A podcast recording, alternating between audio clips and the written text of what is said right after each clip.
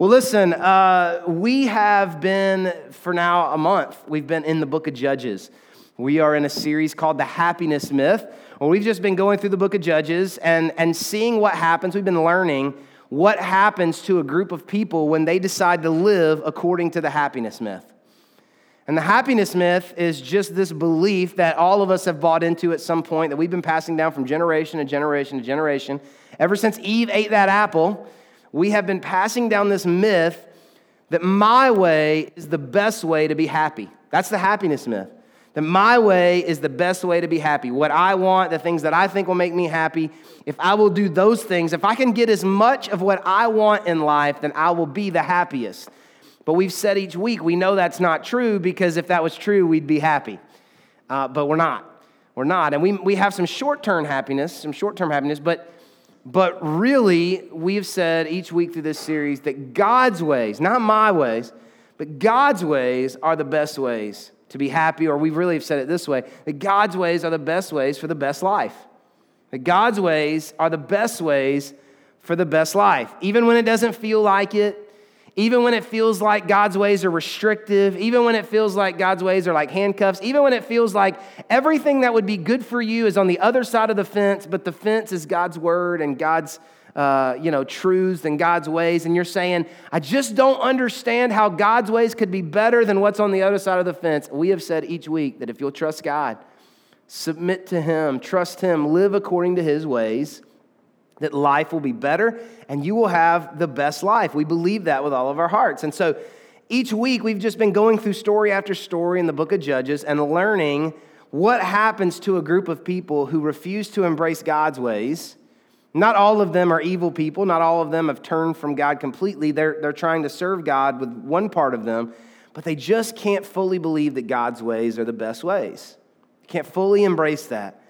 And all through the book of Judges, we'll read it again today in Judges chapter 17, but all through the book of Judges, we see the verse that says, In those days there was no king, and all the people did what seemed right in their own eyes. So, in other words, you've got a group of people for about 400 years. The book of Judges spans over 400 years. For about 400 years, you've got a group of people who are living and making their decisions solely based on what seems right to them. Well, it just seemed right to me, felt right to me. You know, as I've thought about it, this just seems like the right thing to do, the right decision to make. And so, 400 years, generation after generation, that's the way that they live their life. And, and story after story, and chapter after chapter after chapter, it gets worse and worse and worse and worse and worse. Because God's ways lead us to the best life, but our ways will constantly, consistently keep moving us away from God, keep moving us towards misery, keep moving us towards pain and hurt. I heard a preacher say it this week this way. He said, talking about the prodigal son, he said, At some point in all of our lives, if we get what we want, it'll end up leading us to a pig pen. At some point, two years, 20 years, you know, two months, at some point, if we get what we want, ultimately we're going to end up sitting in a pig pen somewhere because that's the way that it works. And if you haven't been convinced by now, then we got two more weeks to convince you because we're going to be looking today at, at, Judges chapter 17 and 18, and then next week we're going to be looking at 19, 20, 21. And it's just crazy. It's just bizarre stories um, that we're going to find here at the end of, uh, of Judges. So today, I want to talk about making God decisions making God decisions. And the reason that I'm tiling at that, I guess, is because I don't want us to just make good decisions in life. Everybody wants to make good decisions, want to be a good decision maker, but I don't want to just make good decisions with my life. I want to make God decisions. Because how many people know there's a difference between good ideas and God ideas? There's a difference between good relationships and God relationships. There's a difference between good decisions and, and God decisions. And uh, sometimes God decisions in my life are not the decisions that I think are good. It's not what necessarily I would do, but, but they're God decisions. So today I want to talk about making, uh, making God decisions. And how many people in here would say, uh, Jason, I've made some really dumb decisions in my life? Come on, let me see your hand. I've made some dumb decisions. You know, how many people need more than two hands? Come on, I've made a lot of dumb decisions. I, I, I need, I mean, I made some dumb, I was just thinking, I mean, I still make dumb decisions. I really do. But I made some even dumber. Is that? Can I use that? I made some even uh, more dumb decisions um, early on in life. You know, I'm 32, but I feel like it was a long time ago. And um, one night, Andrea and I were, I think we were engaged. And uh, the story I'm about to tell you is true, but I'm going to ask you not to ever tell a police officer what I'm about to tell you. So, um, so Andrea and I were engaged, and uh, we were over at our friend's house. We stayed over there way too late, and so we're driving home, and we get in the car, we pull out of the neighborhood, and Andrea says to me, I don't feel good. Like, I really don't feel good. I need you to get me to a bathroom really quickly. I knew there was a gas station up at the next street, and so I just kind of hit the gas. I told you last week I used to drive way too fast. So I hit the gas, and I'm speeding, you know, trying to get her up there to the gas station. Well, as I'm driving this way, a police officer is driving this way. I did not realize at the time that they can track your speed coming at you. And so I, I go past them going pretty fast, and I see him turn on his lights as he's going around the curve back here. In that moment of just two or three seconds to decide what to do in this spot, the thought that crossed my mind was Jason, it's going to take him a few seconds to get back around that curve. If you'll take a left right here and go down here, you can get away from him. You can get away from the cop because I told you last week, I already had a couple tickets to my record already, all right? And so I turn left, and not even concerned about my fiance anymore. I turn left, I go down in this hill and like down this path, and I think like I got away from the cop, and all of a sudden over the hill, I see the cop lights coming to get me. And so he comes up to my window, and we go through the whole spiel, you know, and he says, uh, Where are you headed tonight? And I said, Well, officer, uh, my fiance uh, feels sick, and I was trying to get her up there to the Chevron. And he says, Well, if you're trying to get to the Chevron, why'd you take a left right here for? And uh, my dad always said, my dad always taught me, Jason, once you're caught, stop lying, just tell the truth. And so I, I said, officer, I got to be honest with you. I turned left because I was trying to get away from you. I thought maybe if I turned left, you wouldn't see me and I wouldn't get a ticket. And the cop just started laughing. He's like, well, appreciate you telling me the truth. And uh, I'll be back. So he goes, he goes and runs my license, and he comes back, and he somehow I got out of this ticket. I have no idea. I was speeding, and I tried to get away from an officer. He says, I'm going to let you go just because you were honest with me.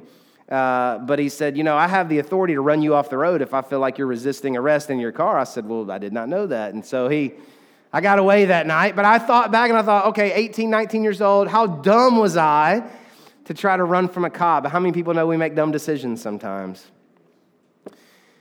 I was thinking about after Andrea and I got married. I, Andrea and I have been married 11 years. I don't know how she did not kill me or leave me because I did so many dumb things. When we had been married, um, like like two year, year and a half, two years.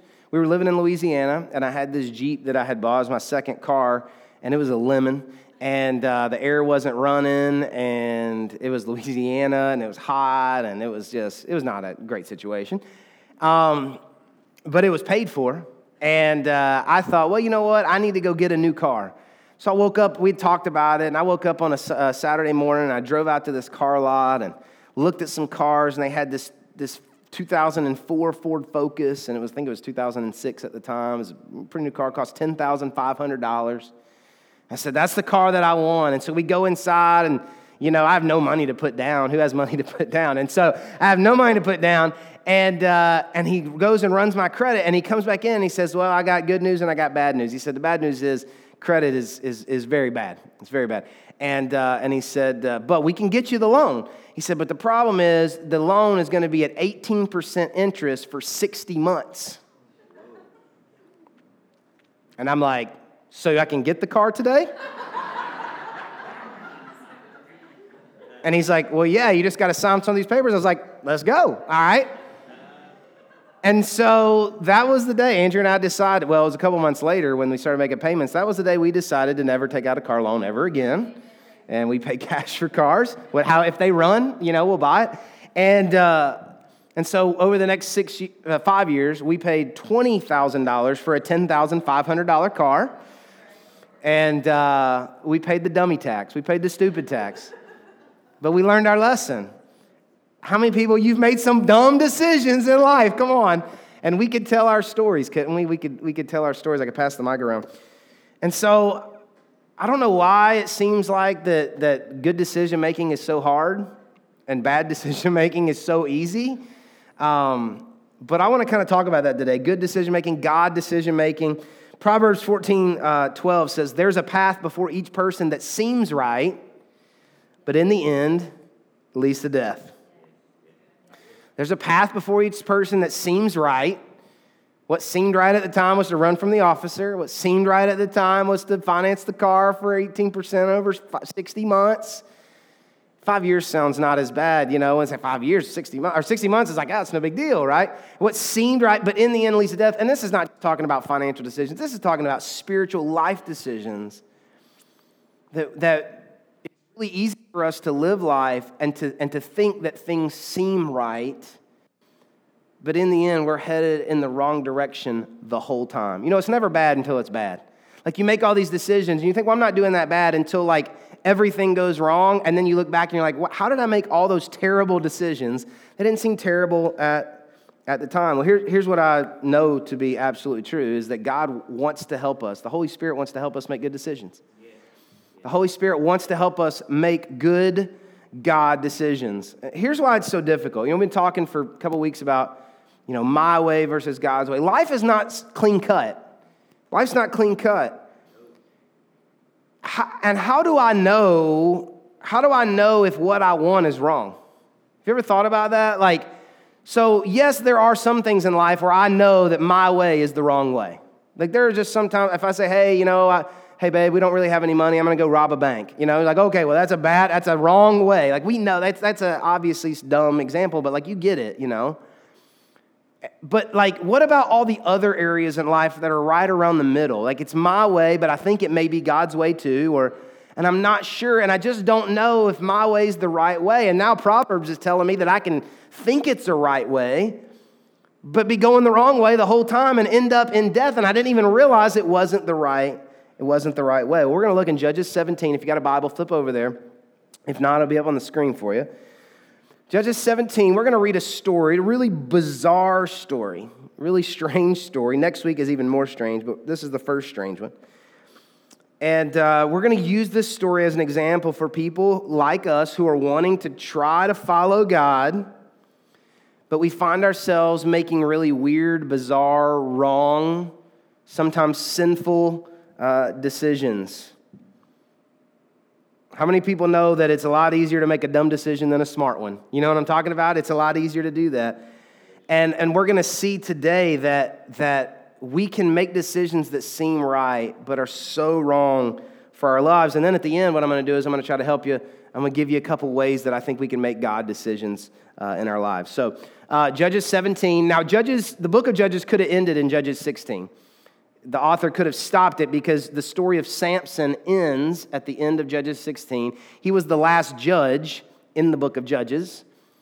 But for whatever reason, the author decided that he wanted, after the judges were over, he wanted to show us two stories to just kind of exemplify what life was like for these people who had refused to live according to God's way. So the book could have ended at 16, but he gives us two stories and says, okay, you saw how these people were determined to live according to the happiness myth. Let me give you two stories just to prove it to you. And so that's what we find. We're going to read all of uh, chapter 17. There's 13 verses, okay?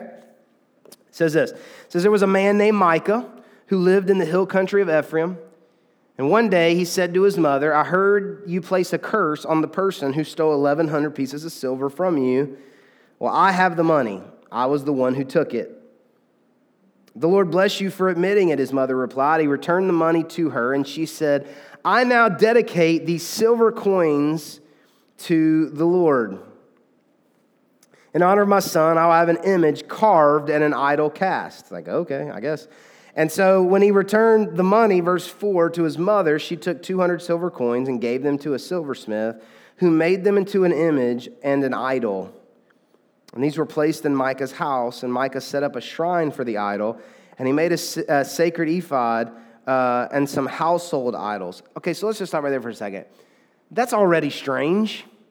Okay, we've talked we talked about idol worship in this series other weeks. I'm not going to take time to talk about it again. It's already strange what he's doing, right? That he's taking these coins and he's making these these figurines and he's worshiping them, okay? But then look at what he does in the next verse. Then Micah installed one of his sons as his personal priest. So he's like, he stole 1,100 silver coins. He turns them in because he doesn't want his mom to curse him to death. Then they build an idol out of silver and a chest plate.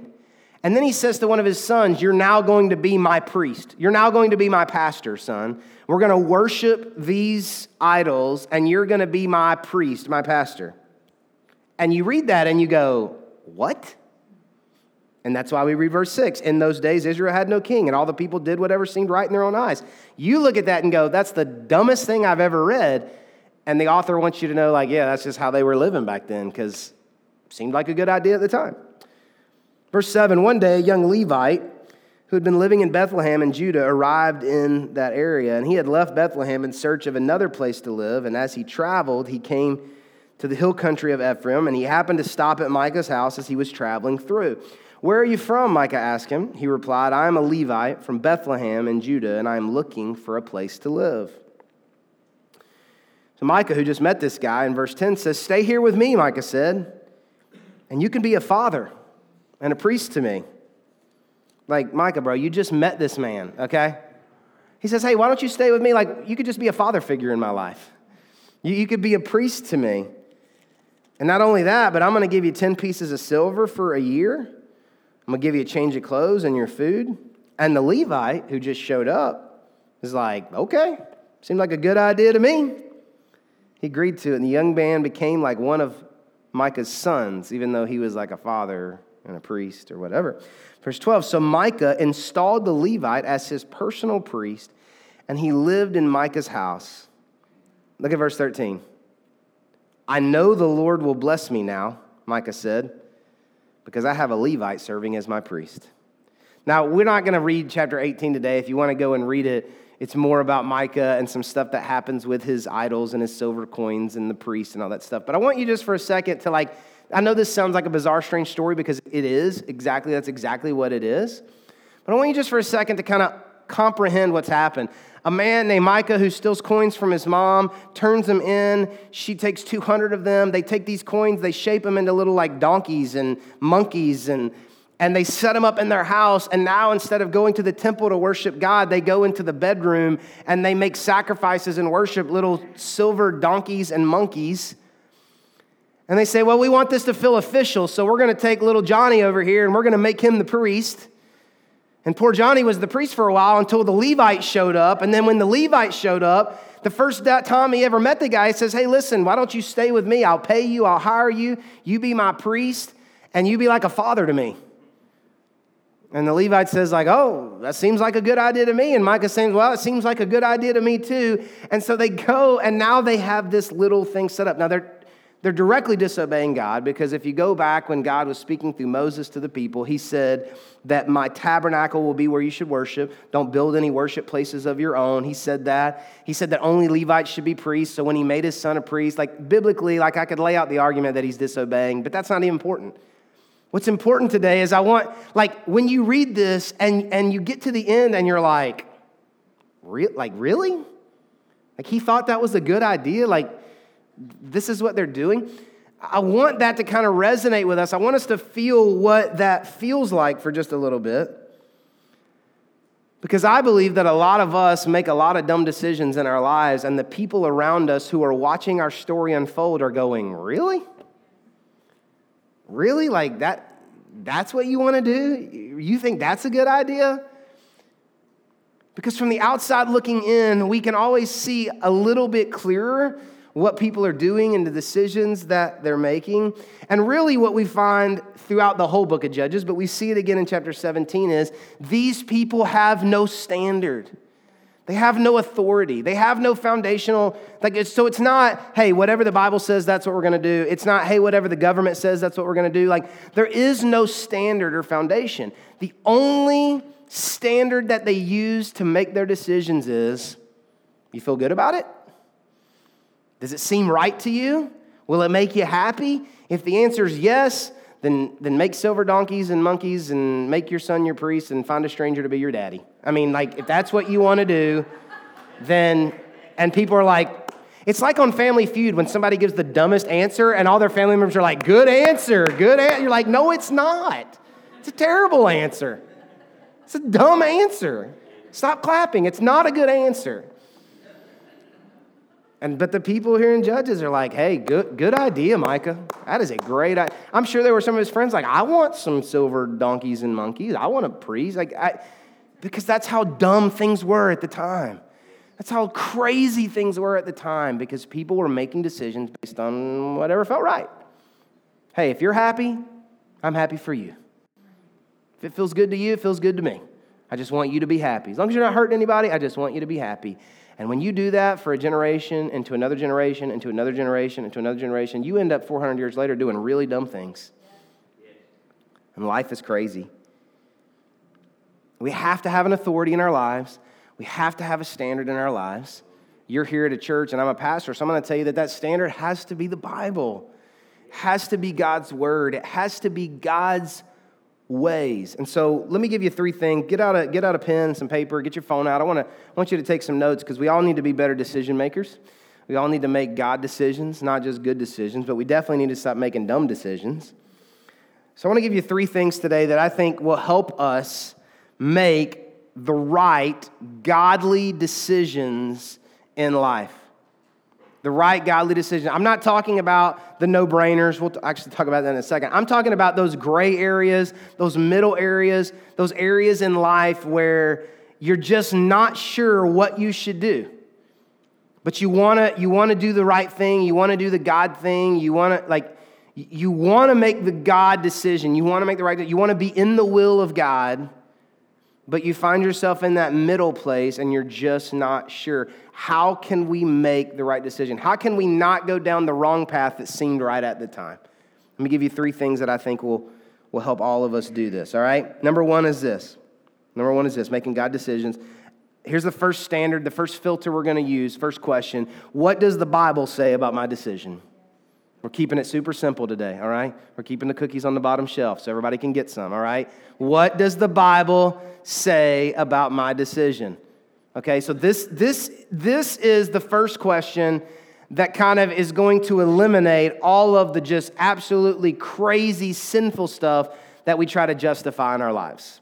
Okay, so I was talking to a friend a couple months ago who was in the middle of uh, leaving her family and and being in a relationship with somebody else. I mean, she is flat out right in the middle of sin, not, not judging, just assessing where we are, because all of us struggle, all of us fall, but, but where she was at. And I said to her, Have you been reading your Bible? Have you been praying? And she said, I know it sounds crazy, but I've never been closer to God than I am right now. I said, You're wrong. Like, I love you, but you are deceiving yourself because you cannot be as close to God as you've ever been while you are in a relationship with somebody that you're not married to. The Bible tells us that. That's not Jason's opinion, that's just what the Bible tells us. So there are areas in life where the Bible makes it clear and we don't get a say. Like we don't get to say, well, but I feel good about it. It doesn't matter because the Bible is clear. Now, there are sometimes the Bible's not clear, but the beauty about the Bible is that we can find clear answers. And so, somewhere along the way, the message has been kind of passed down or broadcast like the Bible really doesn't practically help us in our daily lives. That's absurd. The Bible is filled with really clear advice and examples for the things that we face. I just made a, a, list of a couple examples relationships we should be in or not be in, dealing with conflict, working with difficult people, parenting, homosexuality, money, finding peace and joy. It gets, it's, as, it's as detailed as if whether or not you should co sign for a loan for one of your friends. The Bible talks about it. And so if you've bought into this idea that, if you've bought into this idea that, like, well, the Bible can't help me, like, day to day, help me make the right decisions, you're not reading the Bible because it helps us decision after decision, decision after decision, it helps us. So let me ask you a question. We're still on number one here, but how often do you change your opinion, actions, or beliefs based on God's word? How often, if you look back on your life, like how, how many times have you changed your beliefs, your opinions, or your actions based on God's word? Because I think the challenge for us is a lot of times we don't even have to read, even though I think we should read the Bible. A lot of times we don't even have to read. Like we kind of know what God's opinion is about something but we know how strongly we feel about it, and we just don't want to give in, or the Bible word would be submit to the truth of God's word because it doesn't seem fair or right or doesn't make us happy. And so we, we don't fully embrace what we know God's word. You know, I meet with people sometimes and they'll kind of tell me what they're going through, and I'll say, okay, well, here's what the Bible says. And after I get done talking, they're like, yeah, I knew that. I knew that's what it said. We know, right? But, but because our intentions are good, we kind of feel like it doesn't matter if we fully commit to God's ways. Because my intentions were good. My, my, intentions were good. I wanted to, to do it right, but I just couldn't fully commit. So, like, if, if you look at your life right now, me, we're all looking at our life. We all struggle. We all have our areas that we fall. We all struggle to make good decisions. If I look at the areas of life where I know that I'm living in contradiction to God's plans and God's ways, Am I brave enough to jump into the Bible and to see that I'm wrong and God's right and to make whatever changes necessary in order to line my life up with the Bible? Because that takes courage. It takes bravery because you're going to have to rearrange your life and not judge yourself based on intentions, but judge yourself based on God's word. The challenge for us is a lot of times we want God to make our life more convenient. We want spirituality to make our lives more convenient. But there are some clear standards, some clear ways to live in the Bible that God wants us to take. Now, let's please hear me. It's a work in progress. Come on. It's a work in progress.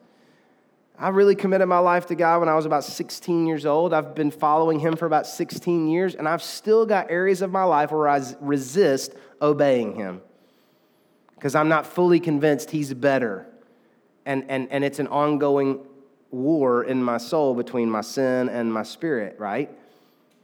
So it's a work in progress. I don't mean that you should just figure it out today and be perfect. I just mean, are you courageous enough to go, Jason, here's what I want with my life? And here's what I want to do, but I don't want to do it if the Bible says don't do it. No matter how bad I want it, if the Bible says don't, I'm not going to do it. That's hard. That's hard and it takes courage. But God's ways are the best ways to the best life. And my ways will eventually lead me to a pig pen. I'll have some fun on the way to the pig pen, but God's ways are the best ways to the best life. So, number one, what does the Bible say about my decision? And you don't have to talk to your pastor, even though I'm more, I'd love to talk to you about it. Uh, you can just Google, you know, like, hey, I'm thinking, and like you'll find a Bible verse. You, you can talk to a pastor about it, but like the Bible's clear. And let's, let's don't try to maneuver ourselves around areas where the Bible is clear. So, number one, what does the Bible say about my decision? Second filter, second way we can make God decisions is what do my committed friends think I should do? What do my committed Christian friends think that I should do? So, first and foremost, before we ever go to our friends, before we ever do anything else, we're going to check God's word. We're going to process it through the Bible because we want to we want to live according to God's ways. But number 2, we're going to ask our committed Christian friends what they think we should do. Now, one of my pet peeves, I mean, I know I do it too, and you probably feel this way too, but like, I can't stand when people ask my opinion with no intention to do what my opinion is. Like, might know what I'm talking about? Like, why did you ask me? Just do what you want to do. Like, you don't have to ask me. And sometimes we know, like, we know which friends to go to to get agreement. We know which friends to go to to get maybe some constructive criticism. Proverbs 15 22 says, Plans go wrong for lack of advice. Many advisors bring success. Proverbs 11, 14 says, Without wise leadership, a nation falls. There is safety in having many advisors. I have a few people in my life, not many, I would say, t- well, two, maybe three, that I believe in them so much and their heart for God and believe in their investment in me so much that if they are definitive in their opinion, I won't go against it. I've, I've shared some stories with you before, but when I, when I was, um, it was about 10 years ago now, I got offered what I thought was my dream job. Like, no kidding, my dream job. And I called my dad. So my dad's one of those people in my life. I was so excited, and I called, and the first words out of his mouth after I got done telling him what the job offer, he said, "Jason, you know you can't do that, right?" And he explained why. And I didn't want to listen and I said I would sleep on it, but I knew as soon as he said I couldn't do it, I knew I couldn't do it because I trust him too much and I trust his heart and his relationship with God too much. Now, I don't have friends that are controlling because most of the time my wise, committed Christian friends say, I don't know. I mean, if it was me, maybe I would do this, but I don't know. I mean, I think, you, yeah, I trust you'll make the right decision. They'll give me their advice, but they don't say, like, no. But there are a few times with a few people in my life that I trust so much that if they say, Jason, don't do that, I'm not doing it. And if they say, Jason, do it, I'm doing it. Because I believe God's put them in my life for that. As a general rule of thumb in my life, I don't ask unhappy people for advice. Like if you've got unhappy friends, I wouldn't ask them their opinion. They're unhappy, they're miserable. And it makes sense. I don't ask bankrupt people for financial advice, I don't ask unhappily married people for marriage advice. You know what I mean? I mean, it makes sense. And so I want to go to people who have a committed relationship with God, people who are living their lives wanting to live according to God's ways, not perfect people, but people who are saying, I want to live my life for God. And I say, hey, listen, I'm at this place. I need to make a decision. I don't know what I should do. Here's all the facts. Here's even what I would like to do, but I don't know if it's right. What do you think I should do? And here's what I believe with all my heart, and I live it. If I go to the Bible, and I search for God's truth. And then I go to my friends who love God with all their heart and I ask for their advice. The chances are really high that I'm going to make a good, godly decision. A good, godly decision. But I'm going to give you one more. If after all of that, you still don't have peace, let me give you one more thing I think you should do to make good, godly decisions. Ask yourself this question After I have spent time praying about it, what does my gut tell me? After I've spent time praying about it, what does my gut tell me? The prayer is the key part of what I just said. The prayer is the key part. And I don't mean prayer like, God, this is what I want, help make this happen. I mean prayer like, God, I'm torn, I don't know. And, and I want I, want to please you. I want to live a life that honors you. And so God help me with this. And then and then what does your gut say? So you've already gone to God's word. You've already gone to committed Christian friends, and now you've prayed about it, and it's time to go with your gut. And here's what I believe to be true, and everybody I've ever counseled or talked to, and every example of my life, here's what I believe to be true. I know when I'm getting ready to make the wrong decision after I've gone through this process.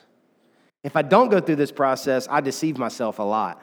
But after I've gone through this process, if I still want to go over the fence to find something I think I want, even though I know it's over the fence, I know the whole time I'm climbing, I'm making the wrong decision.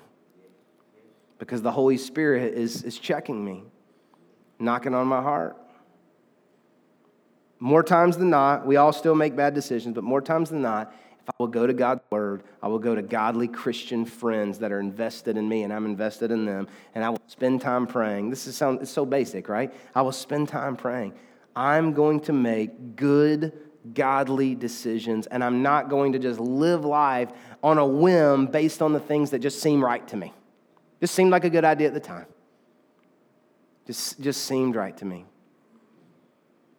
And if you want God's best for your life, and if you want to live according to God's ways, and if you're committed to this process, I personally, I can't prove this necessarily biblically, but I personally believe that God will not let you miss His will. He will not let you miss His best for your life because you're passionate about making sure that you stay on His path and you're making good, godly decisions, not decisions that'll make you happy. There are some things in your life that make you happy and makes God happy. Let's go after those with all of our heart. But in the other areas, we've got to lay down what we want and we've got to go after God's ways because his ways are the best way for the best life. All right? Let's pray.